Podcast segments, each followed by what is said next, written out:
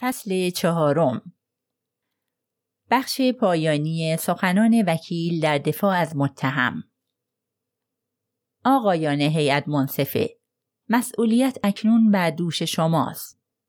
بر شماست که بگویید آیا الینور کارلایل بعد از خروج از این دادگاه آزاد است یا نه.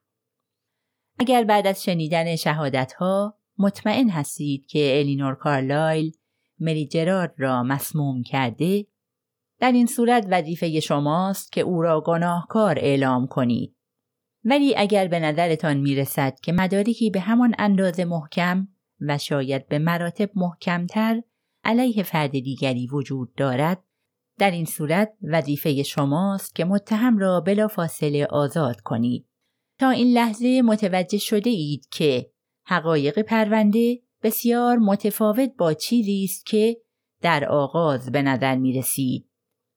دیروز بعد از شهادت مهمی که آقای هرکول پوارو دادند من شاهدان دیگری را احضار کردم تا به طور قطع و یقین ثابت کنم که مری جرارد دختر نامشروع لورا ولمن بوده است. با فرض درست بودن این قضیه نتیجه همانطور که عالی جناب بی تردید به اطلاع شما خواهند رساند این می شود که خیشاوند نزدیک خانم ولمن نه برادرزاده ایشان الینور کارلایل بلکه دختر نامشروع ایشان بوده که با نام مری جرارد شناخته می شدند. و لذا مری جرارد بعد از مرگ خانم ولمن مبلغ هنگفتی را به ارث بردند. این آقایان گره اصلی ماجراست. مری جرارد مبلغی نزدیک به دو هزار پوند را به ارث برد ولی او خودش از واقعیت بی اطلاع بود. به علاوه از هویت واقعی خانم هاپکینز هم بی اطلاع بود. آقایان شاید فکر کنید مری رایلی یا دراپر احتمالا دلیل کاملا موجهی برای تغییر نام خود به هاپکینز داشته. اگر این طور است چرا ایشان نمی آیند و دلیل آن را نمی گویند؟ تمام آنچه می‌دانیم از این قرار است. مری جرارد به تحریک پرستار هاپکینز وصیت می کند و تمام دارایی خود را برای مری رایلی خواهر الیزا رایلی می‌گذارد. می‌دانیم که پرستار هاپکینز به خاطر حرفه خود به مورفین و آپومورفین دسترسی داشته و با خواص آنها به خوبی آشنا بوده است. علاوه بر این ثابت شده است که پرستار هاپکینز در مورد مجروح شدن مچ دستش با تیغ یک درخت روز بیخار دروغ گفته. چه دلیلی برای این دروغ وجود داشته به جز اینکه می‌خواسته فورا دلیلی برای علامتی که تازه و با سوزن زیر پوستی به وجود آمده بتراشد.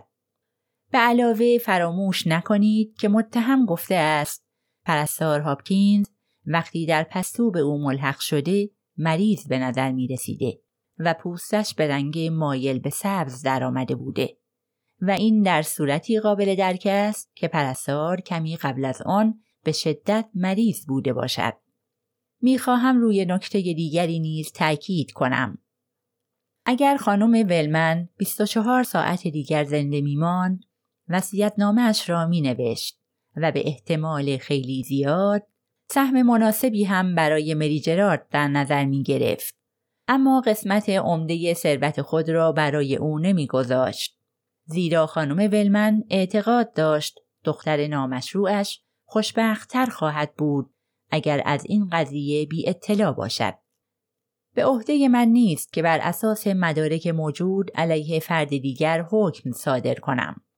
مگر برای اینکه نشان دهم این فرد دیگر فرصت مشابه و انگیزه به مراتب قویتری برای قتل داشته است. اگر از این زاویه به پرونده نگاه کنیم آقایان هیئت منصفه به شما اظهار می کنم که پرونده علیه الینور کارلایل مختومه است.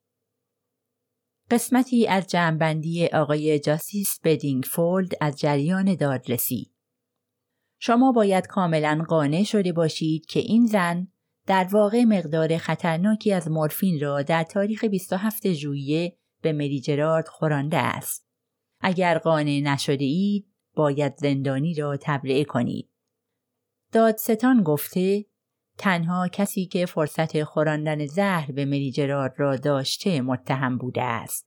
وکیل مدافع تلاش کرده ثابت کند که احتمالات دیگری هم وجود دارد.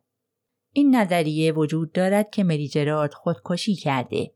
اما تنها مدرک در تایید این نظریه این واقعیت است که مری جرارد کمی قبل از مرگش وصیت کرده است. کوچکترین مدرکی دال بر اینکه او افسرده یا ناراحت یا از نظر روحی در شرایطی بوده که دست به خودکشی بزند وجود ندارد. این نیز گفته شده که شاید ساندویچ ها را کسی که در فاصله رفتن الینور کارلایل به کربه سرایدار وارد پستو شده به مورفین آلوده کرده باشد. در این صورت کسی که قرار بوده مورفین را بخورد الینور کارلایل بوده و مری جرارد به اشتباه کشته شده است. سومین احتمالی که وکیل مدافع آن را ارائه کرده این است که فرد دیگری از فرصت مشابه برای خوراندن مورفین برخوردار بوده و اینکه در شکل آخر زهر در چای ریخته شده نه در ساندویچ ها. وکیل مدافع برای اثبات این نظریه آقای لیتل دیل را به عنوان شاهد احضار کرده و ایشان قسم خورده اند تکه کاغذی که در پستو پیدا شده بخشی از برچسب روی شیشه حاوی قرص های آپامورفین هیدروکلورید تهوع آور قوی بوده است. نمونه ای از هر دو نوع برچسب در اختیار شما قرار داده شده. به عقیده من پلیس به خاطر بررسی نکردن دقیق کاغذ اصلی و گرفتن این نتیجه غلط که برچسب مال مورفین بوده آشکارا بیمبالاتی کرده است. خانم هاپکینز گفته که مچ دستش را با خار درخت روز در کلبه سرایدار زخمی کرده است. شاهد دیگر آقای وارگریو آن درخت را وارسی کرده و می‌گوید خار ندارد. شما باید تصمیم خود را در این باره بگیرید که علامت روی مچ پرستار هاپکینز به چه دلیلی بوده و چرا درباره آن دروغ گفته است. اگر دادستان شما را قانع کرده که متهم و نه هیچ کس دیگر جنایت را مرتکب شده در این صورت شما باید متهم را گناهکار اعلام کنید. اگر نظریه دیگر که وکیل مدافع آن را ارائه کرده ممکن و همخوان با مدارک است متهم باید تبرئه شود.